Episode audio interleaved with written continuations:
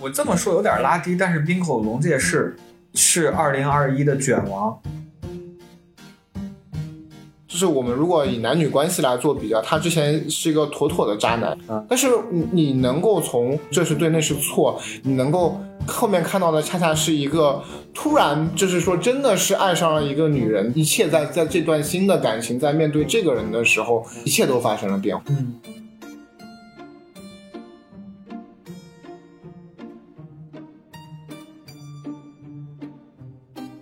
，OK，那下面就是安妮特，啊，这个片子我是非常不喜欢，我也 这我也不能说不很喜欢吧，非常一就是对我是非常一般，就是我个人觉得，就是我觉得首先我觉得就是是绝对是卡拉克斯所有电影里面，我觉得是最无感，我也觉得是最平庸的一部。我还买了一个八号法文的一张票，我还嗯我还在想再看一下是吧对，我还在想到底是不是小银幕的问题因。为这个我们是在家里面用我们这个一群朋友一块看的。你怎么看这个片子？我觉得还好，因为就是之前你还好是什么意思？还好是是八十分还是七十分还是六十分？八十分吧，就这种嗯还还好，对，八十分的还好，因为就是您知道我给分，呃，我给或者你就这么问吧，你觉得它是能排进十年度十佳那种片子吗？我不会把它排进年度十佳，嗯，哎，就是就是这样的，对。当然他们喜欢就他们喜欢嘛，但是其实我觉得这个片子还是很值得看，因为就是它有几个段落是特别好的，就是我非常喜欢它的开场，我也特别喜欢它那个谢幕。对，然后中间吧，就是那个中间，你像那些，我现在对这个老司机有一点那个有一点 PTSD，嗯，呃，什么意思？就是说 就不是 PTSD，说的是 Alan Driver 啊。啊，对对对对对对，这个老司机他就是说那个，因为我第一次对他有印象是看《最强民谣》。呃，因为我之前我也不怎么不不，我因为我我就看美国片，对对对对。然后那个，然后后来就说，哎，这这个人怎么忽然演了《星战》啊？哎，为什么这个人每年都去戛纳？然后后来就啊，看到这片呢，我觉得啊，这个啊，对当然我你我对马里昂戈利亚也无感。我但是你看到又又有一个 TBBT 的这个这个 Howard 的，我都不知道叫什么，我就知道叫 Howard 的啊。演演员就不说，但是我我我我特别喜欢就是那个开场段落，还有就是中间有那个就是观众作为这个歌队，给他把观众设置成歌队，就反正这是我对他的这个。我觉我觉得挺好的，也基本完成他的这个设置，然后还有一些亮点。那在我这儿就很容易拿到一个四星吧，就是这么一个状态。但是你说对，印象，我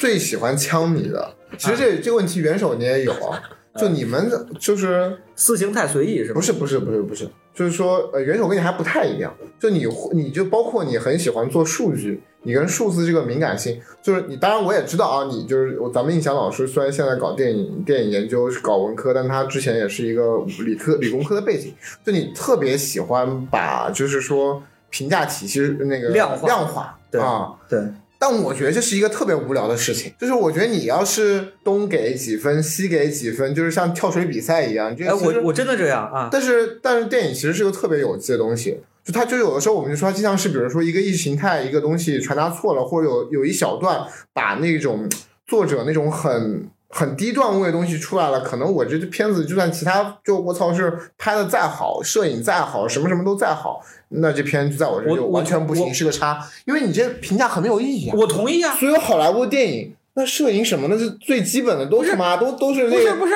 这起评的六十分肯定有啊。这就是当年我为什么要给黑色党徒打叉。哦，你这个你这个事儿我也同意啊，我也这么干呀。但是就是它还是有起评分的呀。你这个东西你说回来就是说那个情绪化给分是一个问题，还有一个东西就是说你到底是评，因为你说白了这个十佳就是你喜欢还不喜欢。因为比方说我选十佳，我有好多是我自己给四星的片子，我是觉得一定要扣分儿啊。评分打星是干什么？我对这个片子多大程度上我我认可它。就这么就这么一个东西，就是评分评分没那么重要。我我我选我的自己十佳选了一堆四星片儿，就这个事儿也是，就是我我是因为我们深交口碑榜也是打分的方式嘛，嗯那其实它就还是一个帮助大家理解这个事儿。对但是其实我最快的传达有的时候这个分数是一件特别的，就是说特别无力的事情。其实嗯对于一个文化产品来说，它特别无力。啊，对。但是我的意思就是说，还是就是说，因为这地方你不还，但我讲的是你内在的那种量化逻辑啊，我还不我嗯还不单单讲的是说哦，就是它最后以一个分数的方式来传达。那个我都懂嘛，就是你内在的那种，有时候你就是会那种，哎，就是感觉像是跳水比赛一样。对对对，你描述特别就是准确。就是就技术这个技术完成难度有多少是吧？哎哎，还要加一加合一合这个。对对对，我参考咱咱咱我参考的是体操，我参考不是跳水。对对对，咱就这就不展开说了啊，我就是吐槽你，因为我觉得安妮特就网上大家特疯狂啊，就是对于卡拉克斯这个导演，就他的那个作者光环和作者魅力真的是太疯狂了。法国就两个人嘛，葛达尔，就葛达尔有一个就是徒孙，就卡拉克斯，就是这个就是就是有一种哇跟邪教一样的那种就是那种膜拜，但是就这个片就是是让我一个特别没有，就是其实它跟第一个片有点像，我没有什么。无感是吧？表达欲，就是你说我要非常去 diss 他吧，我觉得好像也各方面都挺不到意，就挺不够意思的。反正就对不起我这么多年的期待，我也没，我不知道你们是就是你们是不是会有这样的感觉，挺不是挺疲软的。我觉得作为一个作为一个他那么多年的一个作品，而且就是一个英语片，嗯，对吧？就钱啊什么都不少，但我觉得他完全没有，比如说《神圣车行》或者之前的《宝拉叉》。嗯，就是他之前那种片子里面总是会有那种特别与众不同的，我师弟聊卡拉克斯的时候就就就说嘛，他讲就是卡拉克斯老了，但我可能先那那种暂时不用这个词嘛，对吧？那他就是呈就呈现出这种一种状态，就是平庸化，呃，不，我我就是我那种犀利的东西就没有了，我看不到。也也还好了，因为就是老了有老了关注的东西，像那个他这里面其实有忏悔，有什么这些东西，但是我觉得反正。就对我来说，就是首先我也没那么在意，其次我也没那么爱。那么就是他只要有一些段落，我觉得完成的很不错，然后确实挺打动我，我我觉得也就行了。但是我肯定不会去那他当然是卡拉克，哎当然他当然有那些有有会有闪光的地方，但就是在我看来，这个片子它的那个密度就很低。当然，就是我觉得我后面我还是呃，我跟吴泽源聊过一下这个话题，我对吴泽源的那套就是他他看待这个片子的那个。角度我还是挺认可，他觉得这个片就很私人，其实是卡拉克斯，包括带着自己的女儿，包括最后他不是也去献给了，就是他之前那个俄罗斯的女朋友，我们都知道在《神圣车行》里面他最后纪念的那个东西，像是在有点回顾，呃，某一段他的可能就是那一段亲密关系，然后这种亲密关系可能在某种意义上导致了一个人的那种离开，呃，不管是抽象意义上的还是现实意义上的，那就是其实是有这么一个气质，就是说。有点洪尚秀气质的东西，呃，我觉得就那那个其实是说服了我的。当然，我觉得在这个意义上能够更多的理解他要去做这么一个作品，但是我依然对他呈现出的状态，他是一个没有办法让我非常的呃兴奋的片子。我我我我可以可以理解，因为对我对这个片子也没什么特别那个。元首怎么看？反正我都没给这个片子打分，我真的打不出来。就是我觉得中段让我感觉非常疲惫。其实他的意图你都能看到。你知道他在这一段他想要干什么，但是你总觉得他没有表达好，就是这种感觉。哎，对，好像歌舞片以前没有说一边唱歌一边做爱的这个戏，好像从来没有过。啊，这个确实。他研究他研究歌舞片，他说好像是没有这个的。啊，但是总觉得这种东西又太……不是这个，我觉得反正这个就是太太太细微的东西。你不能说这个东西没有过，有有过之后，你他妈的就一下牙了我觉得如果你要把这种点跟第一头牛比起来，那我觉得就是非常细微的一种一种点。就是它也，你可以说它存在，但是它也没有太大。其实我其实觉得这事儿就相当于我们怎么去看手册的一个问题，就是说那个，然后你看完之后就是哦，果然是这样。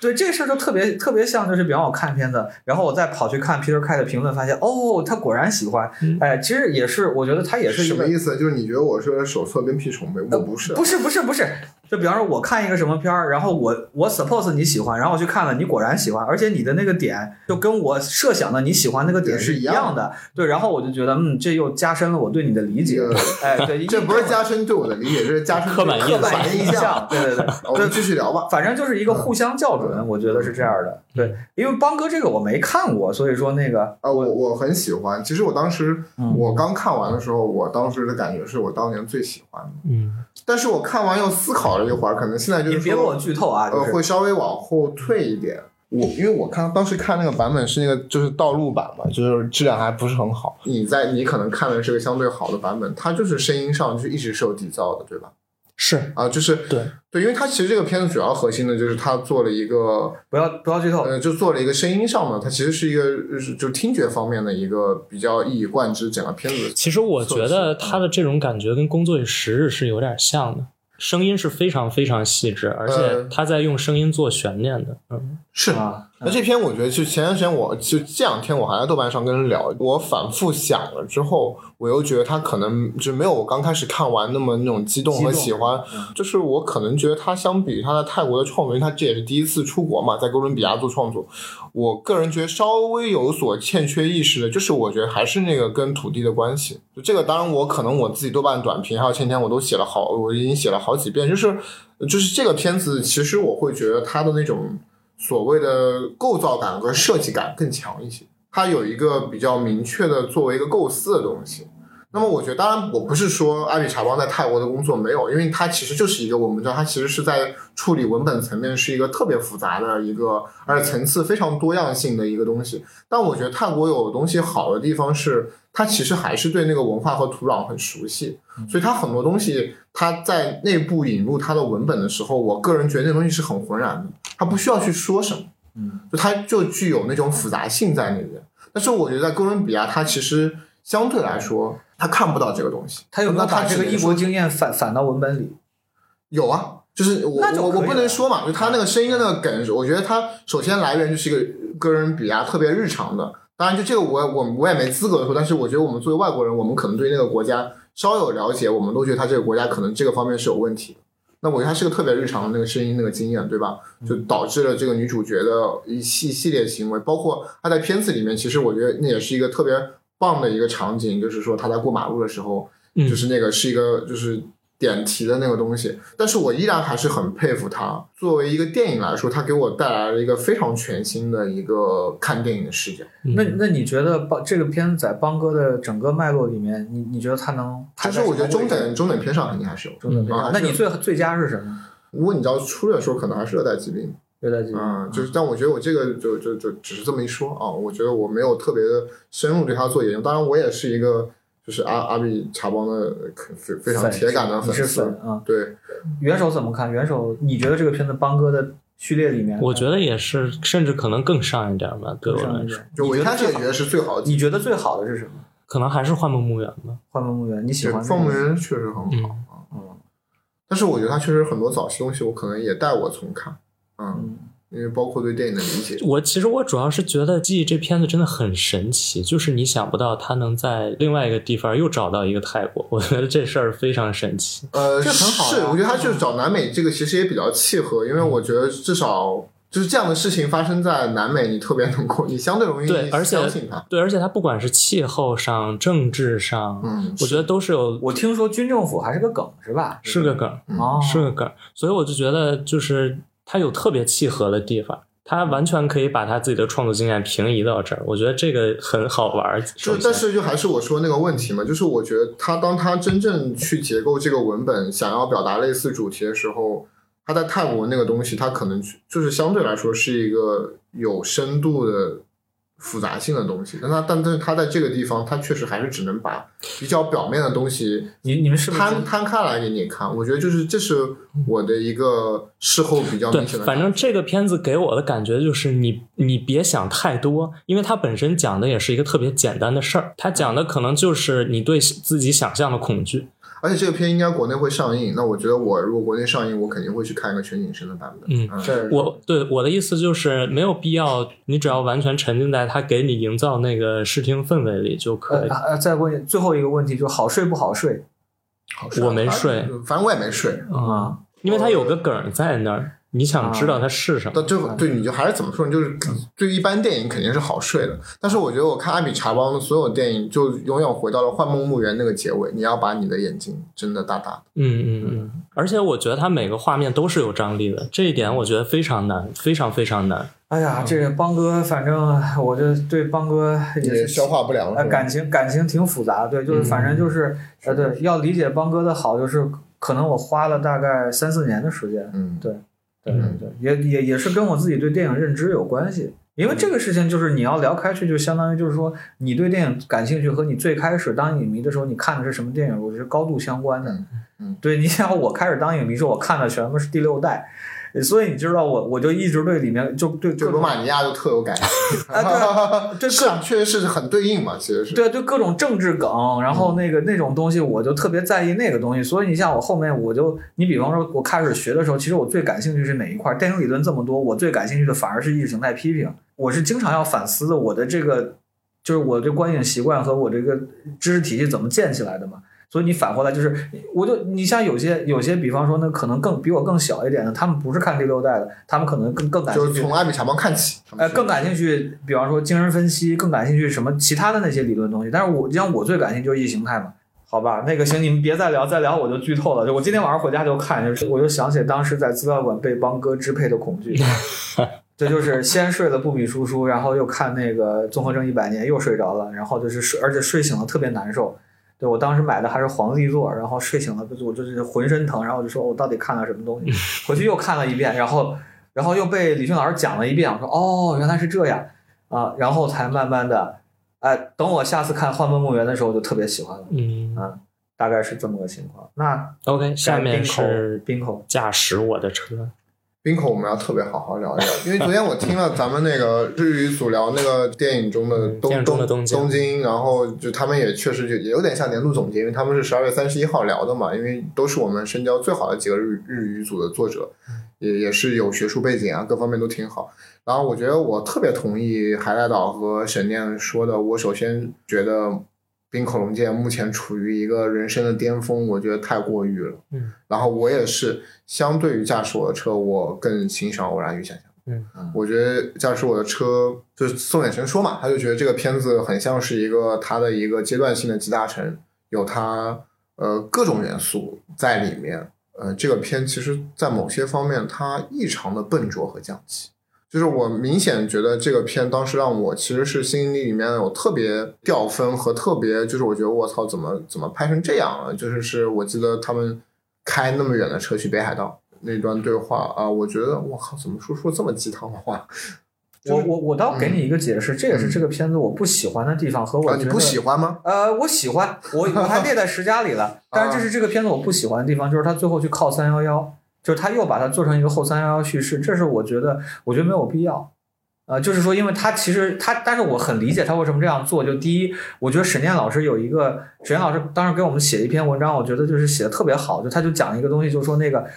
实际上就是三幺幺以后拍的电影都是后三幺幺电影。嗯，是啊就是现在都就是大家就是你从各个层面，你跟这个巨大的伤痛有一个对话。但是你会你会看到，就这个东西，我也理解他为什么要去把它做在这儿，是因为就是他前面是一个伤痛，后面还是一个伤痛，他是他是试图把这个个人的这个伤痛和这个。这个三幺幺这个伤痛连起来嘛，我我我特别理解，但是我就觉得就特别鸡汤，而且我我觉得鸡汤的还不在他们两个聊，在他们两个到了那个村儿之后，就是不是三幺，那好像就是个滑坡是吧？还是个什么什么事故？他对，就就是我就我也讨厌那段，我觉得他们聊啊，就我很我那段我不是，就是到了那个个地点之后，因为这个东西也很时髦嘛，这记忆之场嘛，就马上这个一堆什么记忆理论这个东西就上来，就大家就是就写论文的就马上可以拿这个东西开始阐释啊，然后就是就是我觉得就是这个片子确实就是有点像是感觉给理论家量身定制，但是其实它真正触发我的那种就是具身性的那种感受性的东西，其实特别的微弱。它有，它有，比如说，我觉得他前半部分在拍，我觉得他刚开始那个部分我是挺喜欢的，在拍他跟他妻子的关系。但当他把这个东西放在如此的一个篇幅里面去，然后又要配上一个万尼亚舅舅，然后配上这么复杂的一个戏剧，就觉得这但东西是就是就这东西让我特别觉得很像是一个你在写论文，而且我 而且我特别不理解，我说我靠，这片大家评价这么，因为我当时是戛纳期间，我我我跑到别人公司里去看链接嘛，那我。我当时心想说，哎，我觉得这篇可能就是说，因为它其实是门槛有点高的嘛，而且那么长，结果就是大家风评反而成为它一个破圈之作，就如此多的人他看。他他全我我发现朋友圈里面很多，我觉得是做商业片的人都在看这个片子，就是我就觉得这个很，呃，你破破圈其实但是我还想说，是不是村上春树？对我就要说这个。是不是村上春树嘛？破就是破圈就是因为村上春树，但是就是电影研究界有多兴奋，因为就是那个最近可能一两年最红的就是《幽灵》，然后就他说我这幽灵怎么红啊？幽灵幽灵拿幽灵来写，就是谁的幽灵叙事什么这个东西，这个这片子简直幽灵的幽灵的不得了，全是幽灵 啊，是啊，就说他妻子肯定是嘛，就是一个典型的一个车内亡灵嘛。啊。就这个，反正我短篇也写到这个问题了，所以我就说嘛，就这个东西，如果你要去以写论文的角度，你们肯定很哎呀喜欢就就是你可能能就是取出十个小标题，啪啪怎么写这这篇就就很丰满，但是我就觉得。这篇这篇足够开一个硕论，我都觉得。就但是，比如说，他相比于你看啊，我觉得冰口首先他首先他是一个很 melodrama 出身的人，他非常关心两性关系，很关心亲密关系。他之前的片子里面是如此的，包括那部《夜以继日》，虽然很多人觉得狗血，觉得有问，但是我觉得他是能够触发两性之间那种讨论的。但对这个片子，我觉得我是他其实这里面有男主人他过不去的那个东西，但是我觉得那个东西其实是。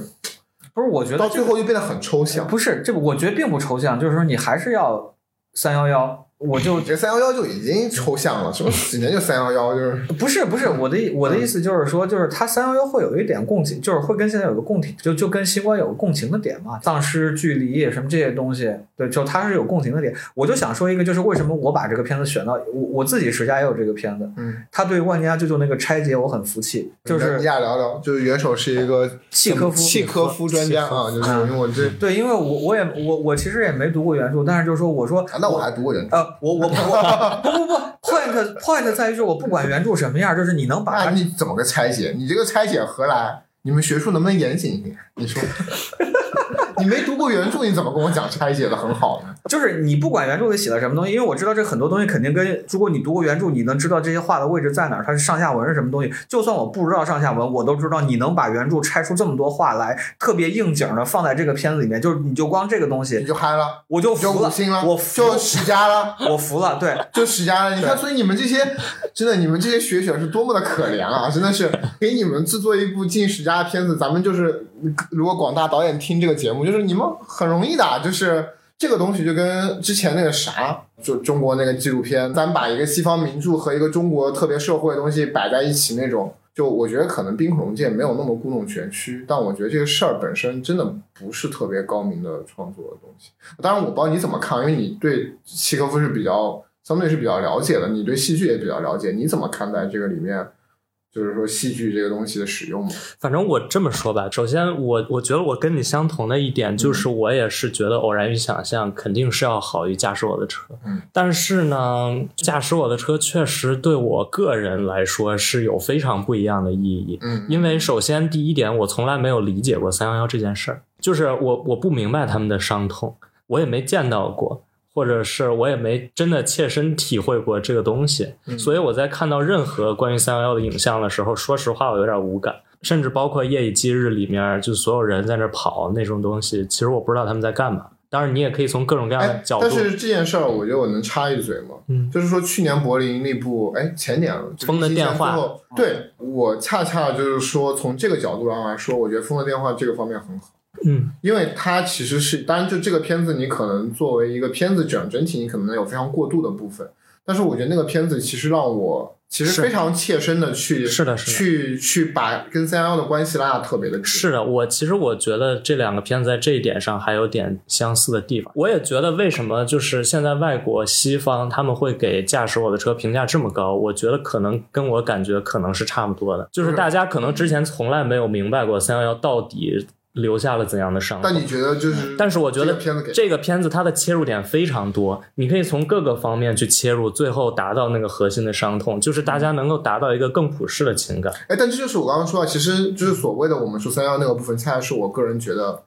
就是我觉得不好的部分。我也觉得是不好的。哎，但是你你反而就就我觉得甚至都可以对比，因为我觉得可能很多人觉得《风的电话》它有问题的地方就在于，我觉得就其实到最后。周防对燕他其实有一点点刹不住车了，就他最后那个就是非常的，就是可能会让你觉得有点过度的感性和矫情，就他去打那个电话嘛，嗯，啊，但是我觉得那个我其实他这么一路上走过来，他经历的那些事情，其实从叙事层面，我觉得是往这个方向在推的，嗯，但是你看，你反过来看这个片子，就这个我觉得有点像你想说，就是他好像要强行去拉一下这个，就是其实搭一下这个边，但其实文本上我觉得又不是。不是，因因为我我我来说啊，我先说就是先说这个驾驶我的车，因为它是一个，它就是它是这个片子的这核心构思，核心构思就是我个人的伤痛，我要和我我和另外一个人伤痛，我们共情的方式是是通过这个排戏更大的伤痛且且 我们最后会导向那个伤痛，这是它的一个整体的构思。接着说这个《风的电话》，《风的电话》就是我也看了，我我我那天我是推了两个片子专程去看这个，我也是，因为我我还蛮喜欢朱光敦演的。对对，我也是因为喜欢他去，然后去看的，然后结果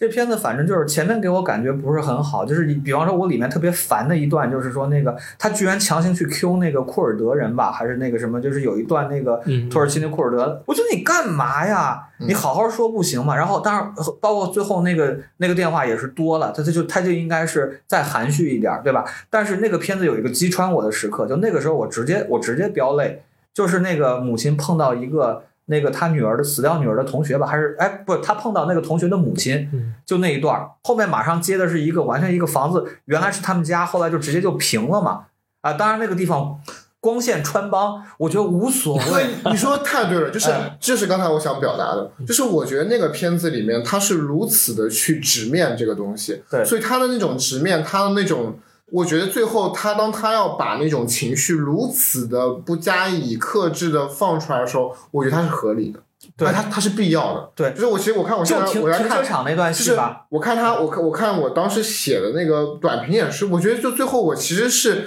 能够去原谅导演是如此的要宣泄出这样的一种情感，我觉得是这个我是我我是觉得这是合理的。嗯就刚刚你刚刚还讲了另外什么电影啊？去年我对何濑直美又回到戛纳那个片子，就是讲那个少女怀孕那个片嗯子，嗯嗯就，是晨曦将至我。我其实我对于这种他真的去直面，从我现在的态度和伦理想上来说，我其实是我觉得我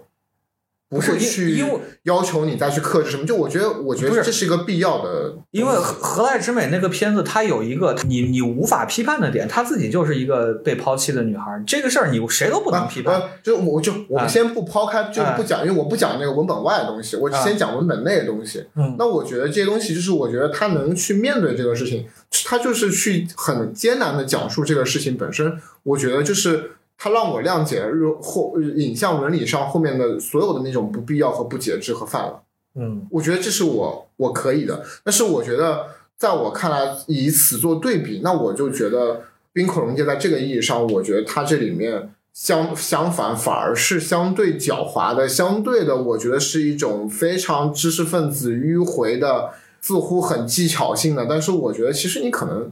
就没讲啥。我明白了。其实你说的一个事儿就是煽情也要讲伦理。可能我觉得我是呃，我可能会从一个比较就是说所谓的创作和生产的角度去讲，因为我觉得，比如你自己做创作，其实你不太敢去讲情感很奔涌的东西，因为但这个东西也很难出。不，但这个东西就是看导演技巧来。但是我现在明白为什么你不喜欢、不太喜欢这个片子，是因为就是冰口的风格过于内卷了，就是它是一个特别精致，它搭了前面搭了一个密度很高又特别精致的这个东西，嗯就这个东西我是很服气的。我这个片子我选进来不是我就没那么喜欢，我是佩服，我真的就是佩服，就是那我恰恰就跟你相反嘛，啊我恰恰就觉得是说，我恰恰觉得就是这个东西其实 artificial，它其实不是不，我就没我没有觉得它假，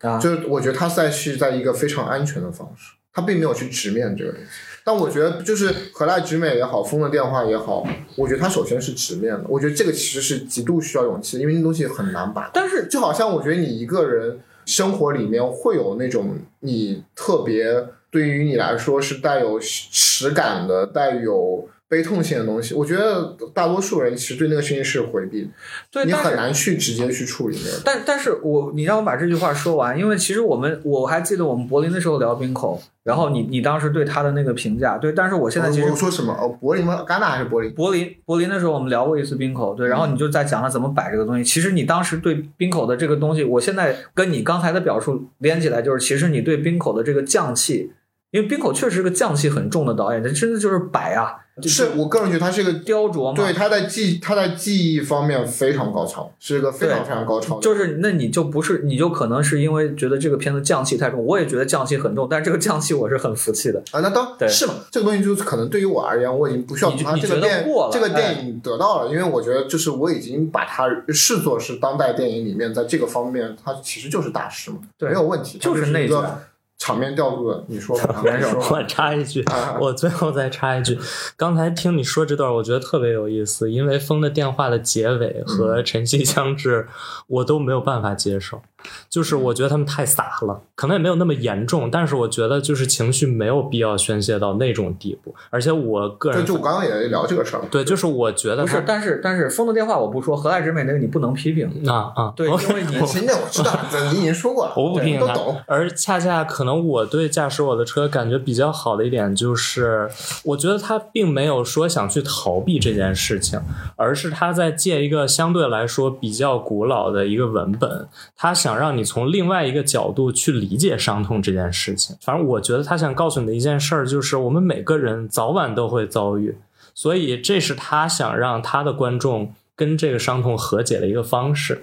就他不想让他的观众钻牛角尖儿，就是我一定要这样这样。我觉得他是在给出另外一种，甚至于可以说，不管是呃文学上的、历史上的，可能是一种更好的处理方式对于伤痛。对吧？而且我而且我比较喜欢的，确实就是他处理这个东西的形式，因为他其实整个这个片子三个小时里用了大量的对话，嗯，绝大多数全都是对话，但是他恰恰就在最后这一小段的时间，他把全部对话都抹去了，用肢体或者说是用一个表现力更强的方式来去冲击你，我觉得这个还是非常非常厉害的一点，嗯，就是其实你这样讲这个，也这也是我想，他也在跳出自就是己某种惯性，这也是我刚刚想说，就可能这个片子里面，就是说我们就纯从技法层面就是来聊这个事儿，就是我也觉得就是可能让我确实不太舒服的是说那个什么家福这么一个人物，就他处理他这这个亡妻的这个事情的时候，就刚刚说我说我不喜欢那场戏，就是因为我觉得他最后是用用一种语言的方式，嗯而且他其实不仅仅是说最后那场戏是用语言方式，他其实整个片子他都在用一种语言的方式。那么为什么是语言这种方式？我觉得他其实有一部分就是我觉得就是刚才印象在说，其实他在一个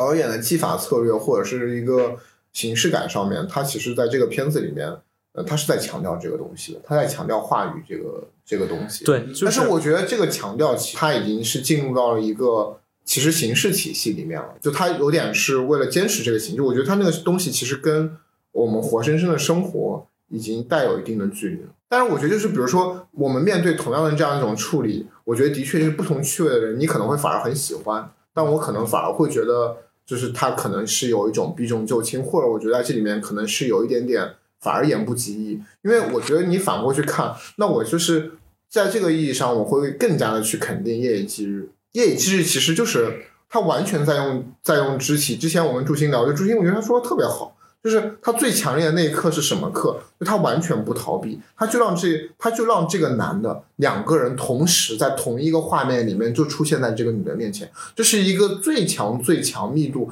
也是一个最最最狗血的一个可能性。那他不去回避这个东西，就我觉得这这其实很重要。相比于他之前的那种处理方式，包括激情，可能我没有记得那么清楚细节了。但是我觉得是说，呃，在这个片子里面，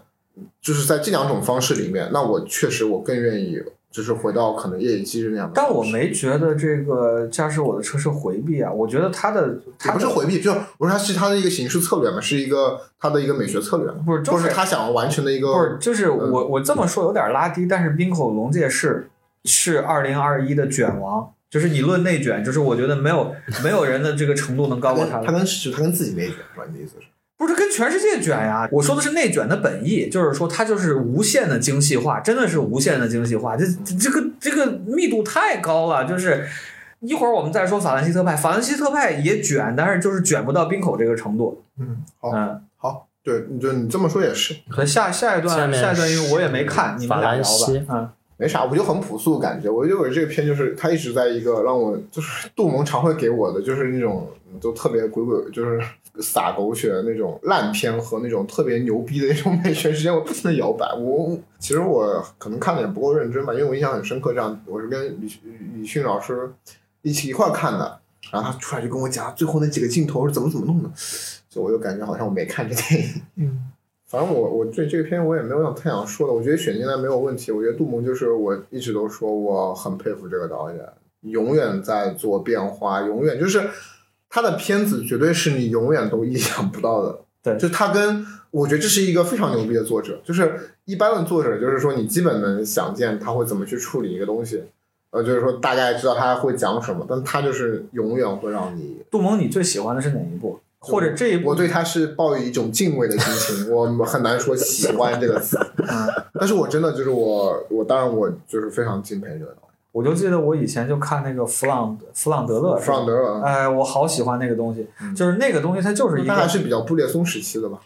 对对，它后面就是风格，它后面它就完全欢脱了嘛，就是那个之前就是绷着，但是那个片子我就记得我当时就是也是一个被它支配的恐惧，因为我发现那个片子其实你说它就是一个很普通的那个一个战争片，但它怎么能那样拍？情节特别套路，嗯，呃，所有的东西都不对，就是不是按套路拍的，就是所有的视听全是反着来的，情节特别特别狗血啊，就是那种普通的什么美美国电视剧，就是恨不得电视剧那种东西，但是就是对，那所以这个也是，这个我觉得你说的这个个就是完美匹配法兰西，是吧？对就是他的没看，就是我没看反正你怎么你不看又排出十佳了呢？我没排的，我没排进去啊，我就说，我说我的意思就是说你怎么排？我对杜蒙的这个这个经验嘛，因为就是嗯你比方说像那什么人啊人啊，还是耶稣之子啊什么那个，我可能都没那么喜欢，但我就特别喜欢弗朗德勒。就是他的每一个几乎，反正我因为我看了三遍，就是他几乎从头到尾每一个画面都是假的。啊，太厉害了！对，不管是形式还是内容，包括他去拍这个呃雷亚塞杜，他本身的这个职业，因为他就是个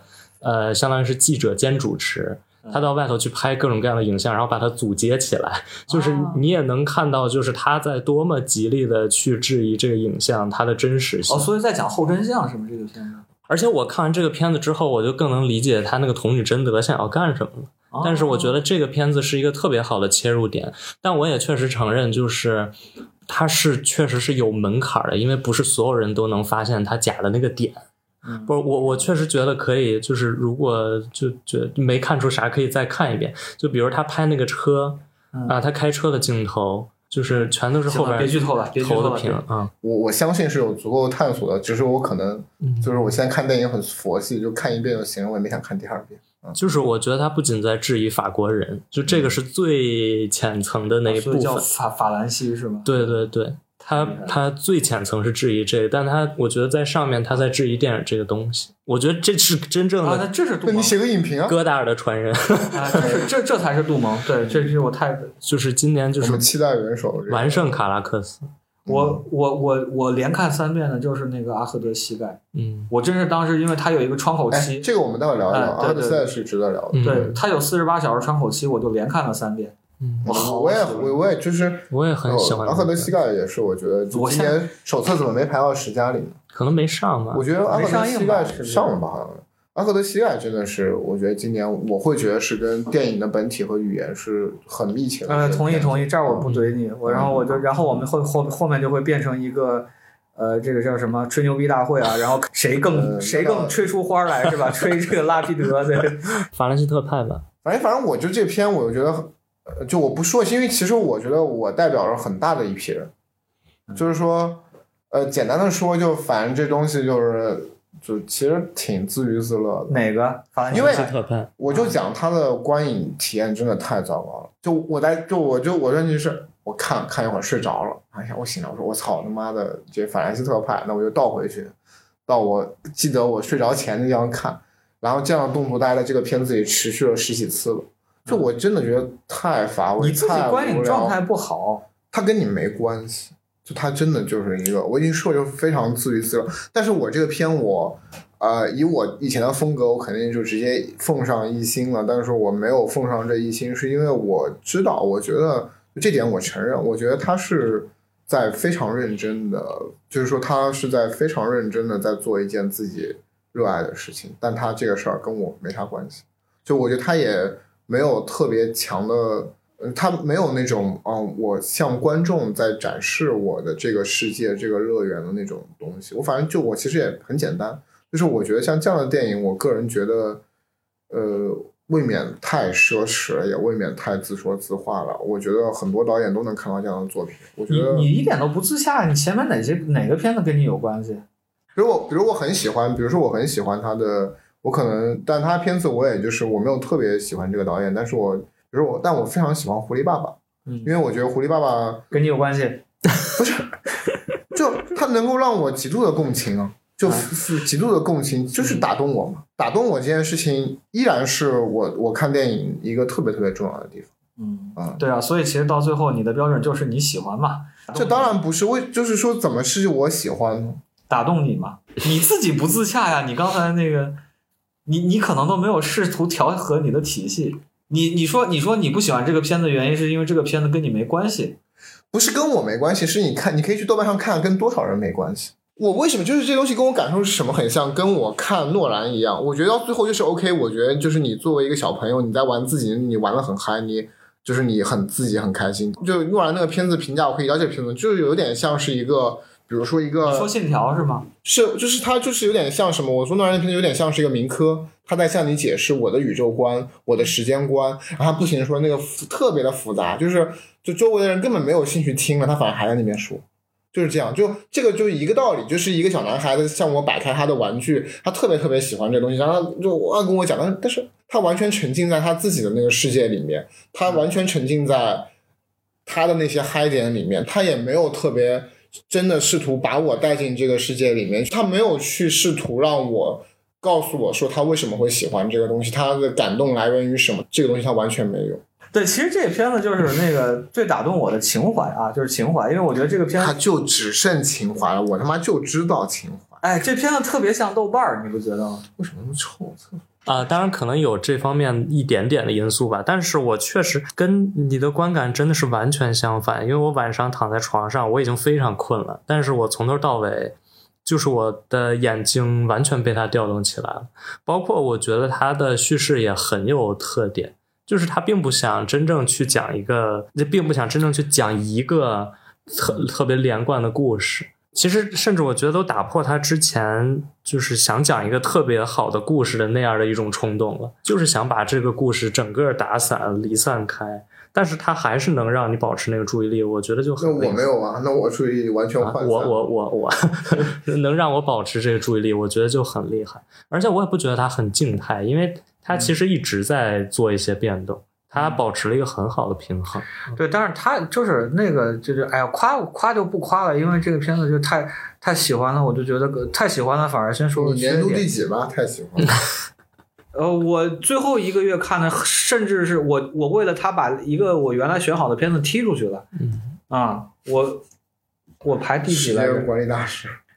啊，对，就是我看我把我把哪个片子踢出去了，我都我已经忘了我把哪个片子踢出去，我排第七啊，嗯。不是，就是就是缺点就是第一信息过载，嗯，就是那个太太密了，呃，因为我现在也没法想象大荧幕看会怎么样。我觉得，得银幕大小应该没有太大影响，肯定还是过载。呃，不不，我在讲观影方式，就是说那个，那我用电视或者电脑看的，我就可以随时倒回去嘛。嗯然后就是我我错过了什么东西，还有一个就是那个第二段啊，就第二段那个仿新浪潮那个，哎呀那个甜茶实在是没法看。然后那个就是我还挺喜欢他在比方说沙丘啊，或者里面有有些地有些表演，但是在在这个里面简直就塑料，包括他的那个小女朋友，就那那那那两个演员选就是选角完全失败，就不不适合这个角色。科恩嫂很对，嗯当然就其他那两个就就就完全完全不对。反正挑点毛病也没那么也没那么完美，当然就是他特别打动我，因为我看完之后我就觉得这个这个片子整体感觉就跟我就是为什么就是就比方说那可能每天就要花很多时间挂在豆瓣上一样，就它就是那么一个神经病角落啊，嗯就是就都是一群神经病。我看花式吹捧文章是不是也挺多的？这片子好像口碑口碑挺好的。七点八现在是。OK，那我就过吧我们就南法撩妹记。嗯这个片子我第一次听说还是 Peter Cat 跟我说的，就在柏林，然后他就他就说这个特别好。哎，当当时是不是你也在？在，啊、嗯，反正他之之前可能就关注手册，大家也看他前面几部，大家现在对他也是相对比较了解了吧？因为他自身是也是在给很多演员上戏剧课嘛，然后又是一个，反正大家也都能看得出来，他可能跟所谓法国侯麦那一派的联系。我觉得还是回到一些电影最初心的东西吧，就是我觉得是在日常生活中构架这种戏剧性。就是其实我觉得你说真的要把这样的导演放进，比如说这个把它放到十佳里面来，我觉得就是刚才还是我们刚刚说的，其实挺正直。对，就是说它当然是个好东西啊，但我我觉得放不放进电影手册十佳其实已经不太重要了，因为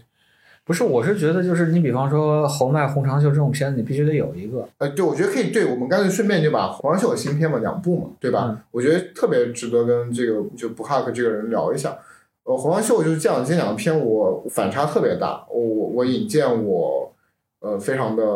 不喜欢。呃，当然不喜欢可能是我没有去钻研，因为后面我看到是豆瓣上是吧？豆瓣上是无数的啊，这个就是可能这个片解读了一年，就从年初柏柏林的片子，有人开始解读这个片，解读到年末，我看还有人在写这个东西影评，就是呃，OK，我觉得这里面可能有我确实没有特别去关注的小一点，但当时我只是觉得这些故事很无聊，没我又没有组合起来，我也没有挑也也没有挑起我质疑的兴趣去看它玩什么结构啊，什么东西，反正我就比较粗暴的对待了，而且这其实也是我现在看电影的这么一个态度吧，因为我觉得我不是一个电影的研究者，我可能会有误判、有误解，可能没有领领略到导演真实的意图。嗯，但是我可能我也，反正我觉得我也没有这个兴兴趣去重看它，我也没有兴趣去看别人怎么解读它，再去看怎么正确打开它。呃，但是我觉得就是说年末这一部，呃，也是我这两天刚看的，而且之前就是我听我听朱星说这个片子跟那个呃北村的方向有关系，那我就专门还先看了北村的方向。那我看完之后，其实我我没有 get 到这个片子跟北村的方向的关系。那我我我只 get 到了，你当然没 get 到，因为你刚刚说那几句话，我当然没 get 到。一开始以为哦，只是说他又回到了那个所谓的那个所谓叫小说那个酒馆嘛，嗯对吧？但是当时我看那个片子，我看完其实我是挺感动的，而且我不避讳的说，我我这个片子我看的过程里面，我其实是倍速看，相当相当日常的一个东西。嗯啊，这个首先我觉得孔尚秀特别厉害的一个地方，就他的电影真的已经能够非常非常直面我们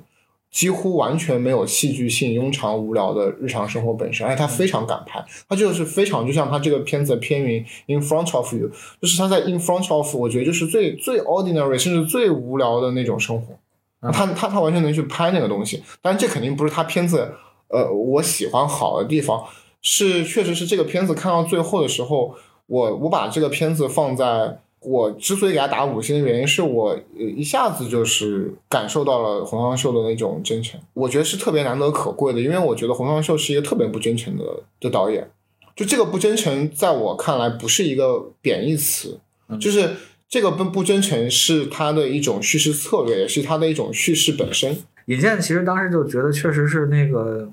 怎么又来一遍，就这种感觉哈。然后那但是在你面前其实是一个，就让我想到我最喜欢的那部《红长袖》，就是那个玉溪的电影第四段，那个地方就是那个酒馆里那段话，就是又苍凉。而且我能感到一种沉痛，所以就是就是你刚才说的红长袖就突然真诚起来，就这个感觉，就是我觉得这个感觉我很很久没在红长袖电影里看到了。啊不啊，我觉得就是恰恰就是我刚刚想说，就是说孔尚秀真诚起来是从后期明喜时代开始的。没有啊说你看他之前是一个，就是我们如果以男女关系来做比较，他之前是一个妥妥的渣男，是一个信口开河，是一个能够就是说把到妹骗到床上，打完一炮就拔屌无情的一个大渣男。然后，但是他，但他在这个过程里面，他是如此的有魅力，包括用他，就是他电影也很有魅力，他有很多叙事手段，他有很多花招。是说白了，就是可能我作为一个女性，OK，我我 OK，就是我虽然可能被你骗了，但是我觉得我打这一炮值，嗯是是这么个状态。嗯但是你你能够从呃，当然这可能有我很自作多情、很有很我矫情的一个阐释，但是你能从这是对那是错，你能够后面看到的恰恰是一个突然就是说真的是爱上了一个女人之后的那个男人，他从此以后就会发现他之前对，就是说博尔赫斯有首诗，啊就是说我能让一个没有宗教信仰的人对我忠诚。就是他会觉得他之前那种极多主义的关系上极多主义、极随意的东西，他会觉得那些东西他可能一一切在在这段新的感情在面对这个人的时候，一切都发生了变化。嗯金普金，金普金这个女演员就是在《北村的方向》里面，就是是那个导演，嗯、她扮演了两个角色嘛，一个是前女友，一个是后来她在那个酒馆遇到老板娘。嗯就他，就是他在这个片子里面，这个男人唯一动情或者想他们想想去做爱的，就是就是这些就他做了两次爱都是跟这个人做嘛，他不不是强吻了他两次嘛，嗯对吧？是这个人，他其实在可能拍《北村的方向》的时候，他就已经得癌症了。那他是他是就是在二一年的二月份去世的，那就可能就是这个片子之前去世了啊。所以这个就是，如果你们看过这个片子，你们就完全对应起来了。那这个片子又回到了那个小说的酒馆。就是大，所以你们大概就明白了这个片子它的指向是什么，就是它其实在里面在缅怀这样的一个女性。我觉得就是这个人死了，我我我得为他写一首诗，我得为他写一篇文章，但是可能导演的方式就是我得为他拍一个电影。对，而且这个电影里面，我我觉得他如此处理全海啸，也还是在处理可能他自己的情妇。对，然后那个呃，再说回那个布哈克吧，就是我也是因为也是因为这个片子，我觉得他这这导演太有意思了，我就把他之前片子都找来了，也准备开始看。反正他这个片子给我一个感觉就是，我就设想就是，如果侯麦在当代，可能真的就是拍这样的片子。对，然后你看就是，比方说，比方说非职业，比方说你看他这个片子里面他其实不是非职业，他就是说他还是找的是那种新人是吧？新人，对新人他不啊算非职业，他都还是他平时合作的那些，就是说可能是那个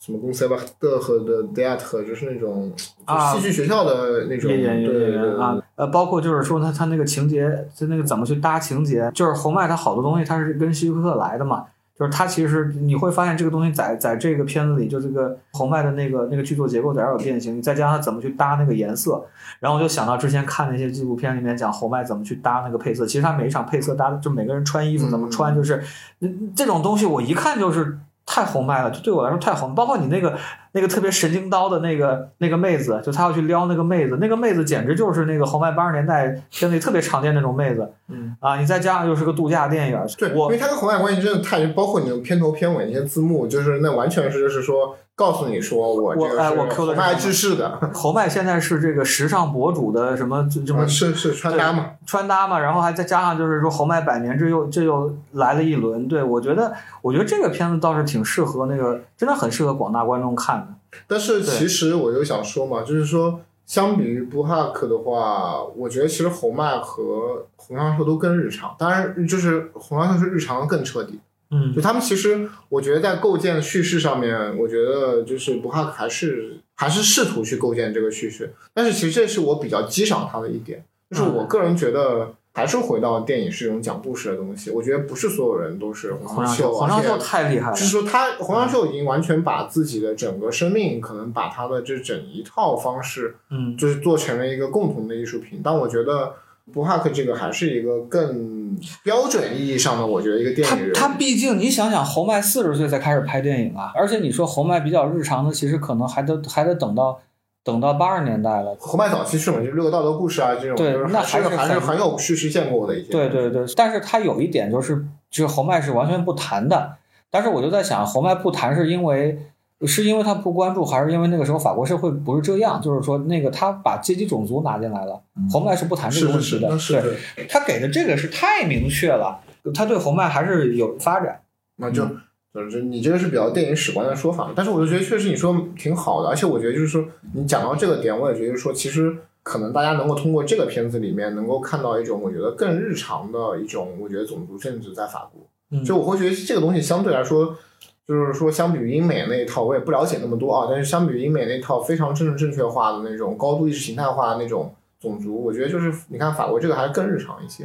呃确实是你说挺好的，就是它是一个很好的一个法国社会的这么一个人性的作用。而且我还注意到一点，我不知道你们看的时候你们注意到没注意到，它就特别多那种主转客。主主客转换镜头，嗯就比方说可能先拍先拍景，然后你再转过来，你发现，哎呦，这是个试点。嗯，你看，就是头麦，尤其是那个《道德故事》后期，还有他那个八十年代时候，他就用这种用特特别多。因为侯麦开始拍电影，其实年纪已经挺大了。他，我就我就稍微看了一下他前面这个东西，就可能他的招儿还是没有侯麦那么多。嗯就侯麦那个镜头，你别看那个什么，就是洪长秀都已经很难摆了，洪长秀那还不是讲究的，侯麦那是太讲究了。嗯，是红光的其实这个对有讲究哦。对，还有一点是，嗯，哎，提到这点，我觉得《In Front of You》这个片子在你面前的片是洪长秀自己掌机，这我有点过度阐释了啊，中就是但中间有几段拍的是挺差的。呃，就是，但我反正我说我也有点过度阐释，那我真的觉得这个片真的是片如其名，In Front of You，就是真的也是，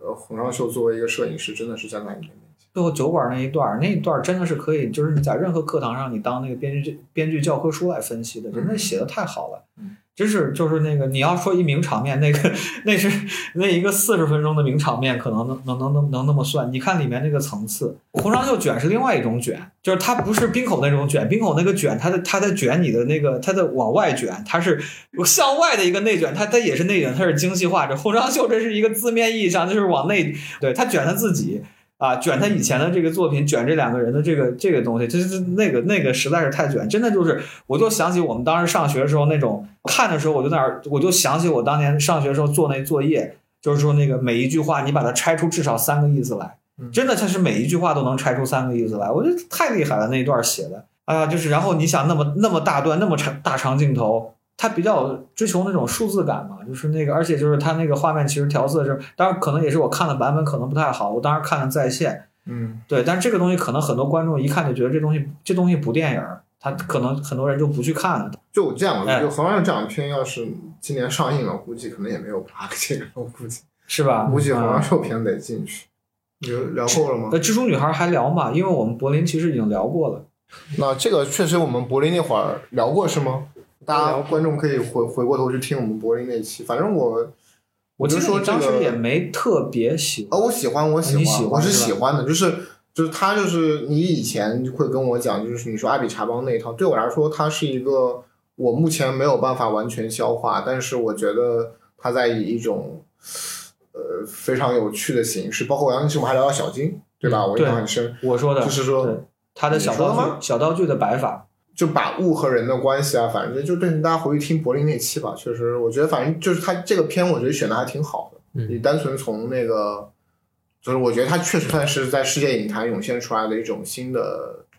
我觉得挺值得大家去看的一个。对，这个这个导演也算我最后把它列在我的年度发现里面。虽然这个片子我挺喜欢，但是我也没列到十佳。就是我年度发现，我可能列了几个导演。我后来把这导演的所有短片还有上一部长片都拿过来，哎，我记得你，我记得你当时就是说他那个什么奇怪的猫咪，对，奇怪猫咪很好，对，对。然后看完之后，觉得他可能前两个短片差点意思，但是他最近的那个短片就就很有意思，他很有意的在找自己一个风格，然后他最后找到了，呃，就是这个也是特别卷，就是那个就是这这这个榜单上面全全他妈是卷王。其实现在我觉得就是说，确实像这样类型的导演已经比较少了，嗯。就是我觉得可能有一度时期，可能大家会觉得是电影的语言还有去不停探索边际的可能性。嗯，就当然我们都很熟悉当代艺术里面在不停的 做的那种材料嘛。对，就是说就是说要去建构自己的风格和语汇的东西。那我觉得现在确实比较少了。那我觉得它确实算是一种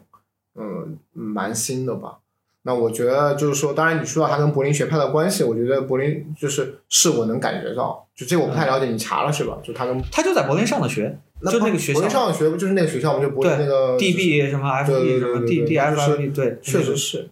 我结果我今年我就顺，但他更微观。我觉得因为柏林学派有些，我觉得他会是一个很城市的一个。给我现在感觉，因为我我我要说一点，因为今年我列的这个年度发现，就是我发现我今年特别喜欢的全是那个学校毕业的。呃，一个是那个叫那个朱利安拉德麦耶，就是拍那个吸血鬼。啊，然后之前拍过，就他片名都特别屌。这个我那个片子我也非常喜欢。那个那个导演的片名都特别屌，什么无产阶级的冬日童话，什么那个一条资产阶级狗的自我批判。然后我看那个片子，然后我看到最后就是突然出现了德勒兹，呃，德勒兹失落的人民，我都惊了。我因为我前一天我正好在写一个文章，我引到那一段话，然后我就说 我说这导演这个学理论学的太好。然后他有个好基友，他是个好基友就是我们特别喜欢那个格鲁吉亚电影那个导演啊啊，哎。那那个片子当当时是去了什么电影节？哪个？你为你为什么会看到这个片《吸血鬼》这个？吸血鬼柏林奇遇啊！柏林奇遇。对，然后他的好基友进了主竞赛嘛，就是那个那叫那叫什么来着？科贝里泽。科贝里泽。然后就还有这这这个拉蒙这个佐尔彻啊，这个这都是柏林那个学校毕业的。这三个导演我都是哎，就是那个我全部列成年度发现了，可能我们还得再关注关注。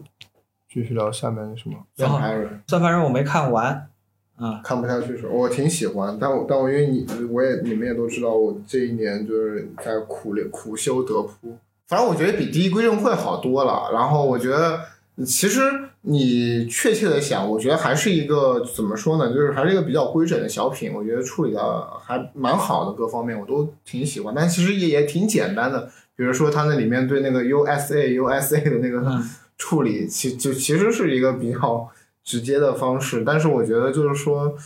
呃，就可能我私心比较多吧。我觉得我对这个片子整体的它的调度手段啊，各方面，我觉得我我觉得都我都很满意。对，就就可能我也没列进十佳，但我觉得就是说，这片子确实，如果你要真的去讲，他说他有多厉害什么的，包括是不是值得一个手册十佳，我觉得这都是可以带商议的。但你看这个片子好像在各种榜单也都也都在十佳二十佳里面，对吧？它还挺挺那个。但我觉得确实是对于施拉德本人，我觉得好像是，我觉得反正我我没有很喜欢《第一归正部》，他就这还是在讲一个牧师，一个救赎者，一个嗯，就这就这么的一个像神职人员，像像是一个传教士一样的人。那个第一归正会，我当时也不是很喜欢，因为我觉得他那个就太去找布列松那个劲儿了。哎，是谁在说他就是他现在在拍一个什么乡村教师三部曲？他下一部好像也是这么一个。对，然后就是他，反正这个东西，因为他又很他又很不避讳那个数字感嘛，所以就让这个片子反哎，正我觉得还好，这个我觉得数字感也没有那么强，而它里面我喜欢那个 VR 那一段，对，哎它里面用了几个，我觉得就梦境还是 VR 对，我觉得还，我觉得还就是其实也也也不尴尬，而且还挺融合的，挺好的。呃，算是一个还蛮，就是标准动作完成得挺好的一个片小片子。因为我师傅当时讲那个什么讲《生路之死》嘛，就是《生路之死》，当时我也是挺吃不下，但是我师傅就说那个说，因为《生路之死》是一个受到 VR 影响的，我当时就没明白，后来就说是那个那个景深景深这个问题，嗯就是那个你看，就是我看这个片的时候，因为我还特别注意了一下那个景深，哎，确实是那个。呃，做的也是很有意思，但是属于那种，就是反正我觉得就离我隔一层吧，就是那种那个那个梦境那么拍，那是我第一次见啊，因为我也不知道就是有谁直接在一个二 D 电影里面搞一个 VR，然然后对，就我第一次见这个啊，我觉得你可能电影语言又又丰富了一笔。对，但这个我现在已经不会被这种小花招吸引到了，但是我只觉得用的还不错啊，还不错。然后它用传统的那种电影语汇，我觉得就所谓我觉得布列比较布列松系统里面这种东西，我觉得都就各方面都是但是布列松的景深不是那样的，就是他还是比较强的，我觉得展现了就是说，就保罗·施拉德这个人，其实其实挺会拍电影。圣母呢？就他不喜欢嘛，但圣母是我是你们你们看的大荧幕觉得怎么样？我我很喜欢，没看大荧幕我很喜欢。你是看的大荧幕是吧对，圣母肯定是我今年。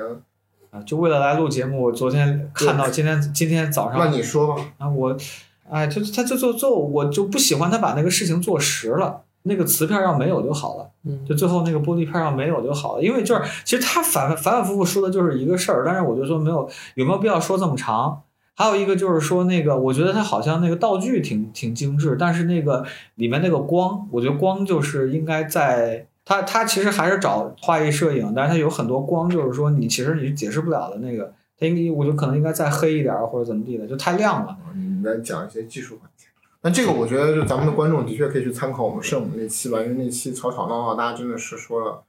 真的是把那片子说的还是翻来覆去说的挺透的，我觉得。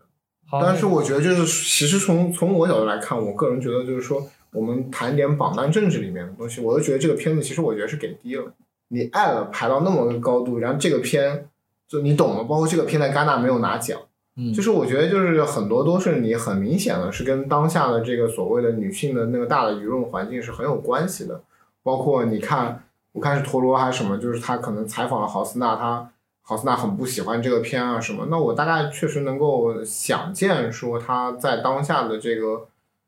里面，我觉得是会让很多，比如说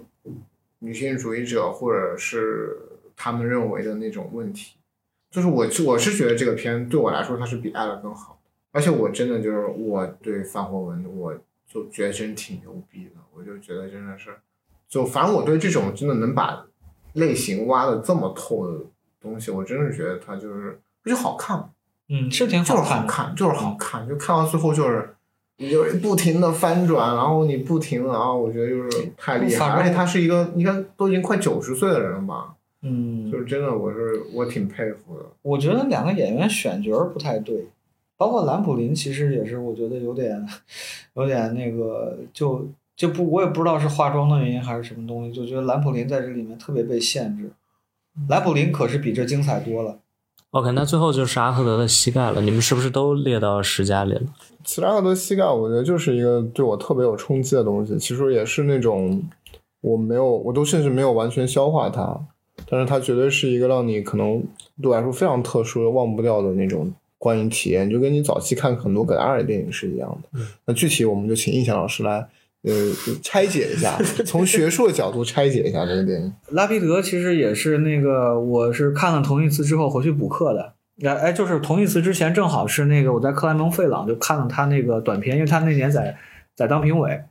他戛纳好像今年是不是也有一个短片？短片对对，那那个我还没看到，去看同义词回来看，然后结果看了那个警察，觉得哎呀挺好的，看了教师直接跪下了。嗯，就是我没见过那么用摄影机的，就这么讲。因为就是其实最近就越来越理解到阿巴斯就是对摄影机的那个理解嘛，就不光是那个一个镜头运动，还有什么，比方说表演什么什么，甚至表演区啊什么这个东西，就是那个阿巴斯其实是把摄影机解放了这么一个导演，所以就是那个我就特别理解到，就是为什么要说什么。电影忠于阿巴斯，其实这个道理。但是你看到在拉皮德这儿，电摄影机都不是解放了，就是那个飞了一下，哎，发疯了。是我特别同意这对，摄影机已经发疯了。就是你比方说，他们他跟那个策展人两个人在那个房间里聊天那一段，那就。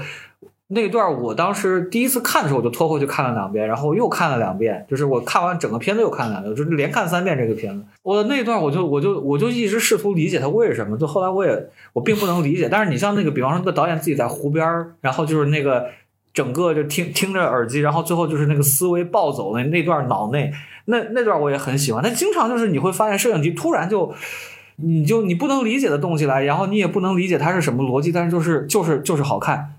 太服气了，而且就是这里面它其实有一大堆，就是说那个，因为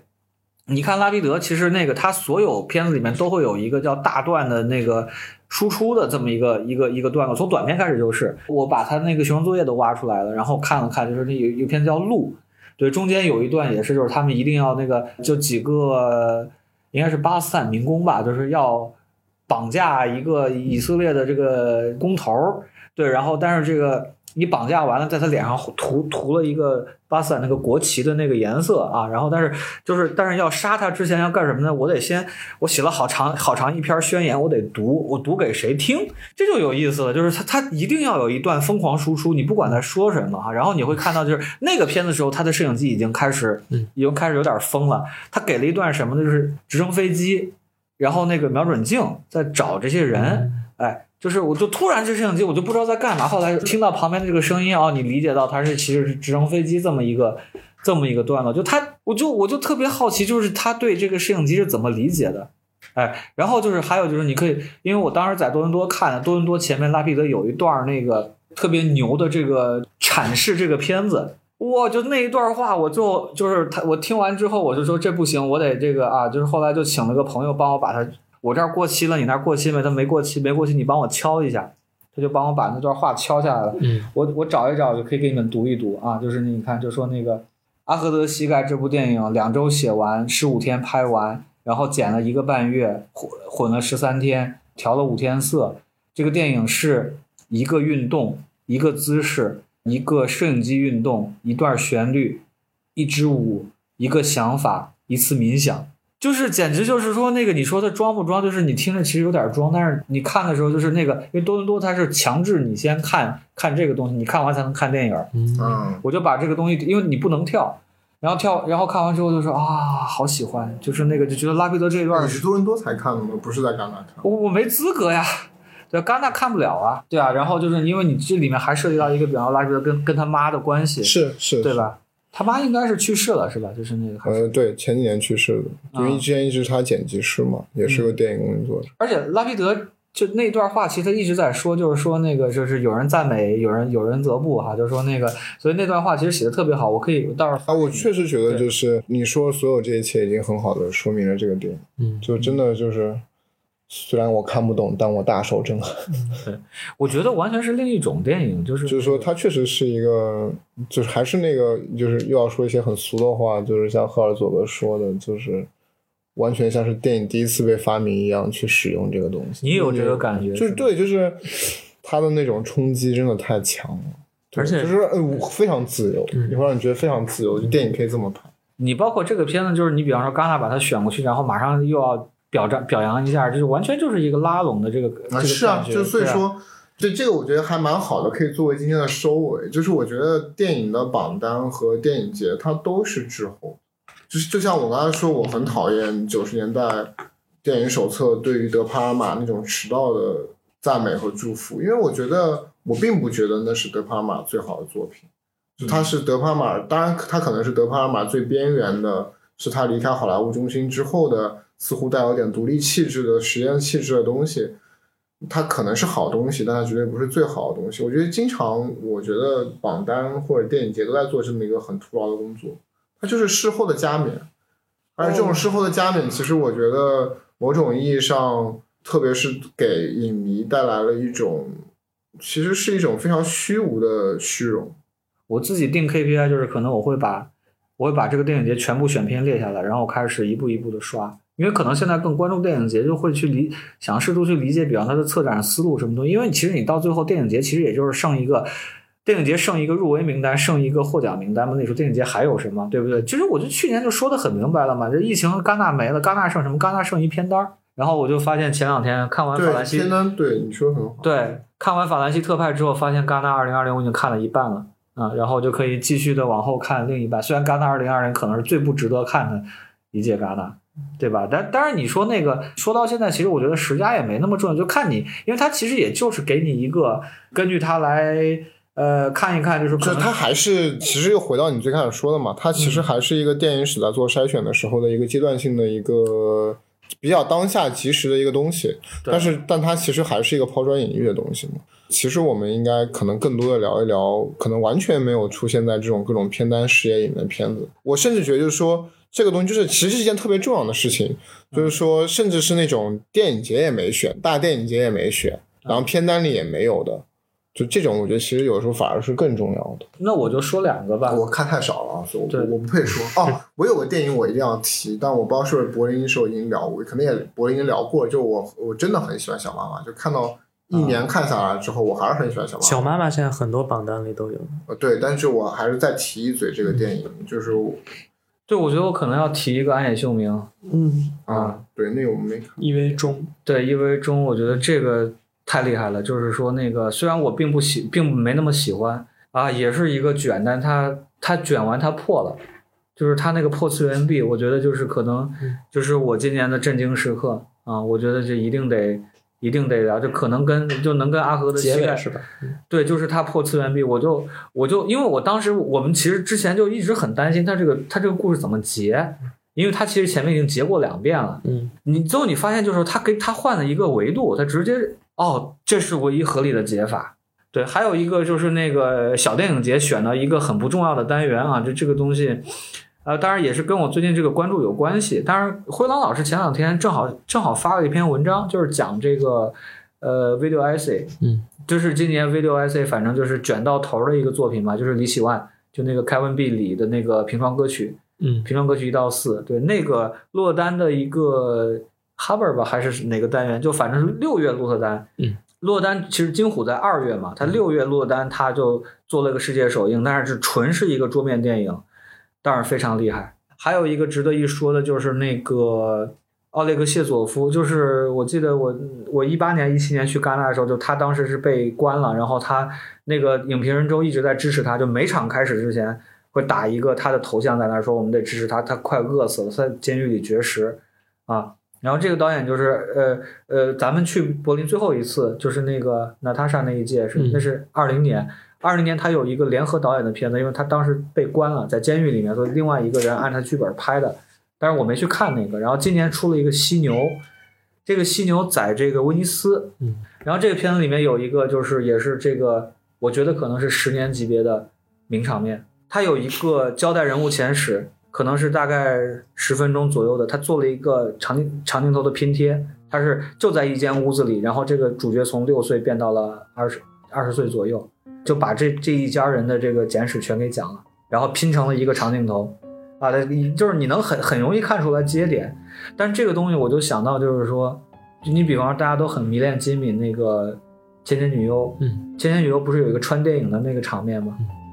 你把它真人化了，我觉得也就到这儿，嗯，就是但是整体上可能我更喜欢《彼得罗夫流感》，因为这个片子就是他后面后面塌了，后面全塌了，而且这个导演其实他剧场出身，所以他就有些那个。舞台剧那个东西，它可能我也不知道是他有意识的还是什么的，就是